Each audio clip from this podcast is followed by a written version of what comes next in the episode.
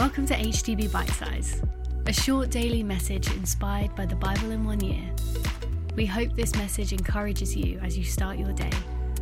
You can also join us every Sunday for HTB at Home, our online church service. For this and more, check out our website at htb.org. On your marks, get set, go. When Zilla and I were just married and were still students, we drove out to Greece on our summer holidays in a very old sports car. Uh, actually, it was a little short of a miracle. We made it there and back.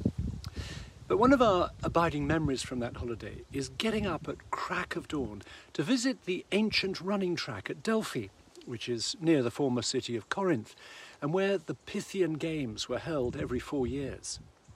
Uh, it's not the sort of athletics track we're familiar with, where the athletes go round and round. Rather, it's in a straight line. And the original race was a sprint for 177 metres. St Paul would have seen that very same track 2,000 years or so ago. And he had it in mind when he was comparing the Christian life to running that race comes in the Bible in one year today, in Philippians chapter 3, verse 13, where it says, One thing I do, forgetting what is behind and straining towards what is ahead, I press on towards the goal to win the prize for which God has called me heavenward in Christ Jesus. St. Paul is not saying that being a Christian means competing against other runners, nor that the prize is fame and personal glory.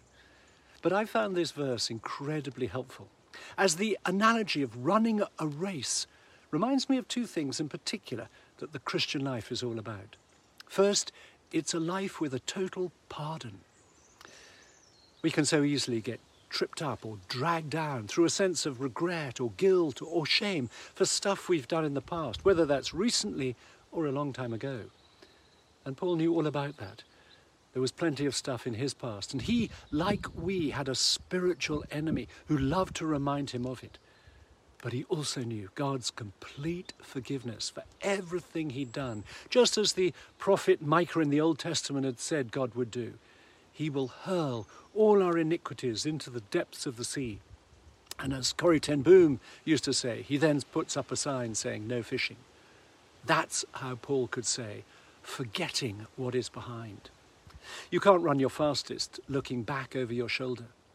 Remember, Jesus died for us so that we can be totally and utterly forgiven for everything in our past. Secondly, life with Jesus is life with a purpose. St. Paul writes, straining towards what is ahead, I press on towards the goal to win the prize for which God has called me heavenward in Christ Jesus.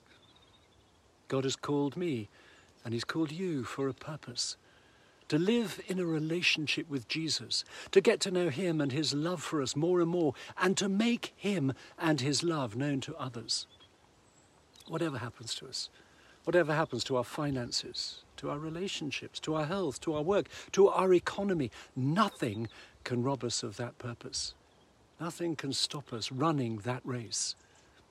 The prize for winning the Delphic Games wasn't money, it was a wreath, a crown made of bay leaves.